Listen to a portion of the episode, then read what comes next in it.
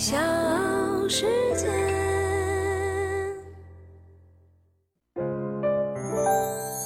大咖故事，故事舅舅，越说越有。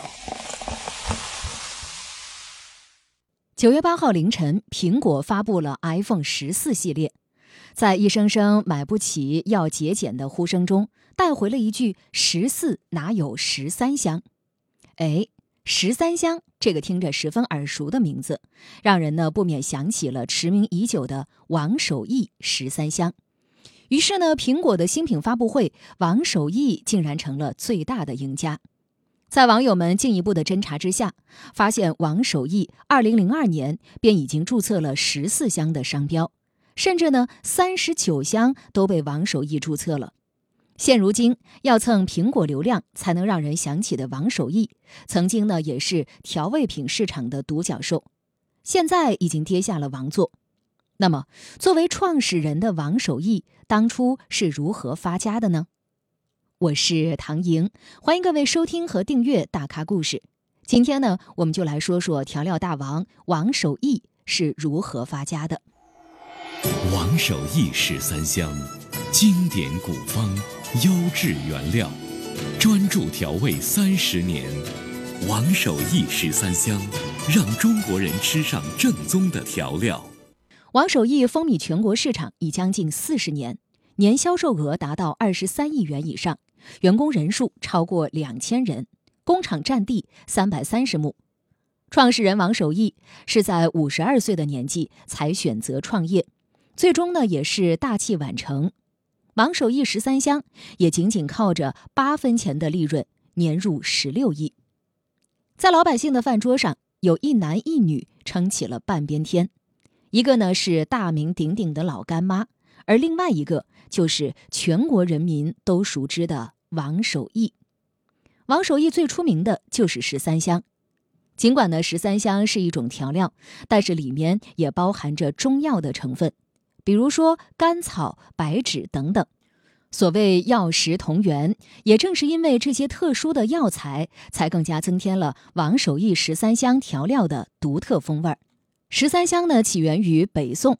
根据一些资料记载，北宋时期，王守义的先祖就在当时的都城东京汴梁，也就是现在的开封做买卖。他们家呢是世代研究中药的，他们家的药铺叫兴隆堂。兴隆堂规模不大，又在古街深巷，出名呢很不容易。但是王守义的先人在无意之间弄了一些中药放到菜里面，就成了王家的看家绝学。而没多久，王家呢在菜里加了一些药，做出的药膳就出了名，成了天下第一香菜。这个“香”呢是打了引号的。那这么看来，王守义的祖先原本就是靠卖调料起家的生意人。到他祖父的那一辈儿，全家人呢依旧靠着卖调料为生，只是那时候调料呢还不叫十三香。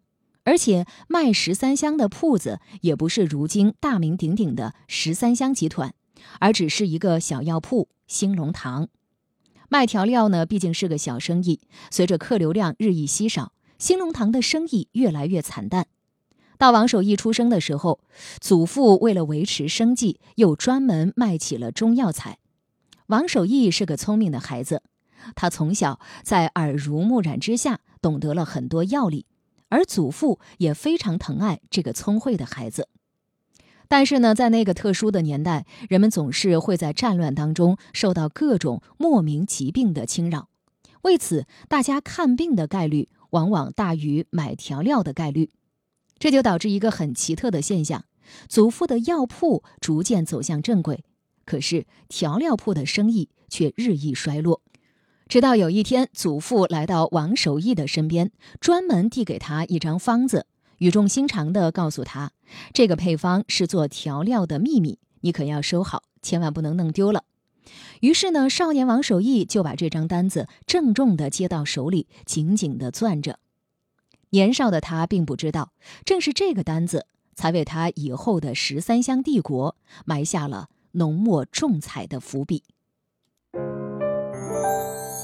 大咖故事，故事舅舅，越说越有。这里是大咖故事，我是唐莹，欢迎各位继续收听和订阅。同时呢，在微信公号也可以搜索“大咖故事会”，会呢是三点水汇聚的会。转眼之间呢，很快就到了建国时期，在那个时候，王守义呢也已经娶妻生子，他靠着祖父留下来的药材铺，度过了比较平安顺遂的前半生。然而，一九五九年。一场危机却悄然来临。当时呢，整个国内发生严重的饥荒，河南地区受灾最为严重。王守一家尽管已经解决了温饱问题，但是随着饥荒时间的不断拖延，他们一家逐渐开始闹起了饥荒。眼看着全家呢就要饿肚子，王守义干脆心一横，关闭了中药铺，转而拿出了那张十三香祖传秘方，卖起了调料。他本来呢就长期和中药材打交道，知道什么样的中药对人体有害，什么样的是对人体有益。为了能够把调料和药材结合起来，王守义在多次试验之下，竟然开创了独一无二的十三香调料。这种调料呢，由于香气丰富又有层次感，很快当地就卖出了名堂。但当时国内正在大搞特搞集体经济。王守义呢，想要开办小作坊是一件非常困难的事情。为了能够独立开店，自己做老板，王守义就等，而这一等就是二十多年。一直到一九八四年，王守义和儿子凑了一百块钱，成立了一个家庭式的小作坊，也就是十三香调味厂。这也是他人生的第二次创业。而这个时候呢，王守义已经年过半百。他的几个儿子都已经长大成人，为了能够将自己的梦想付出实践，王守义便和儿子王银良一起来到河南的驻马店，卖起了十三香调料。没想到呢，他的调料因为质量好、味道佳，立刻就引起了大家的注意。大家呢一传十，十传百，每天前来摊子前买十三香调料的人络绎不绝。这让王守义第一次获得了一种成就感。机会来的时候，无论是谁站在风口，都能飞起来。那个时候呢，人民刚刚从温饱线上挣扎过来，大家的口味儿也非常的寡淡，总是想用一些调料来开开胃。而王守义恰好站在了这个风口上，不消几年的功夫，十三香调料就开始风靡全国。但同样让王守义父子俩苦恼的事情接踵而来。由于这款调料太过火爆，有很多不良商家趁着风头伪造起了十三香的品牌。鱼龙混杂的市场上，各类打着十三香旗号的调料品层出不穷，这让王守义的口碑在下降的同时，也出现了财政危机。为了打击这些假冒产品，守住祖传的手艺。王守义父子一连注册了好几个商标，所谓父子联合，其利断金。在王守义父子的坚守之下，十三香不仅稳住了调料市场江湖老大的地位，还从原来的小作坊进一步改变为公司模式。到了一九九七年，他们成立了十三香集团。大咖故事，故事舅舅，越说越有。这里是大咖故事，我是唐莹。今天的大咖呢是十三香的创始人王守义，来和大家说一说他的发家创业史。一般人呢把生意做大做强的时候，内心也会发生变化，有的早就走上了邪门歪道。可是中年才时来运转的王守义却没有飘起来，即便公司取得了前所未有的成绩，他也是勤勤恳恳的工作在第一线第一岗位上。王守义曾经对儿子王银良约法三章，也就是不能售卖假药材，必须只卖调料，不能一心二用，要薄利多销，讲信誉。除了对儿子约法三章以外，王守义还坚持不上市。他认为自己只是一个靠调料品发家的公司，没有必要搞那些虚名。除了低调务实之外，王守义还坚持粗茶淡饭，从来不搞特殊。在员工的事情上，他也从不会亏待员工。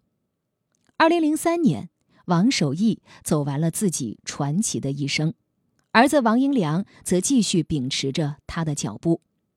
六十岁开始创业，启动资金只有一百块钱，一包产品也只赚八分钱，经营了三十八年，身家八千万，每年销售额达到了十六亿元。王守义去世了，但是他创造的神话永远没有离去。十三香至今都出现在家家户户的厨房里。那个淡黄色的小小包装盒上，一个头戴白色帽子、面目慈祥的老人，下方写着“王守义十三香”。二十一世纪的新时代，人们对产品的追求更加趋于完美。王守义十三香虽然呢已经是国民经典，但如若不顺应这瞬息万变的时代，也难免走上被淘汰的道路。十三香的品牌，王守义坚持了三十八年。为了不被上市同化，他曾经跟后人说过：不准公司多元化发展，也不要上市，不玩资本运作，更不准家人做房地产生意。挣惯了快钱，就不会安安心心的做实业了。然而，老爷子去世之后的第六年，孙子王太白不听训诫，执意宣布十三香进军餐饮行业。并宣布将在全国开五百家豆捞店。然而，仅仅两个月过去，王太白新开的几家店全部被迫关门，投入资金全部付诸东流。原因很简单：十三香不涉足餐饮行业，自然会被挤掉；而涉足餐饮也是一招险棋。除此之外，这王太白在国外期间，在曼彻斯特囤积了多处房产，原本呢想坐等房价上涨。却不曾想遭遇了金融危机，差点没保住这兜底的本金。经过几件事情之后，王家儿子辈的王英良谨遵父亲的教诲，警告他安分守己，王太白才开始收敛，不再打别的主意。如今的王守义十三枪公司已经扩大了规模，员工达到了两千人，设备也都是非常先进的现代流水线机器。但是市场竞争瞬息万变，企业曾经是辉煌过，只是未来的盈利空间越发的闭塞，不免让人心生担忧。加上家中后辈无人继承手艺，王英良如今也已经年逾古稀，十三香面临着后继无人的局面。这未来的路当何去何从？十三香又能香多久呢？小时。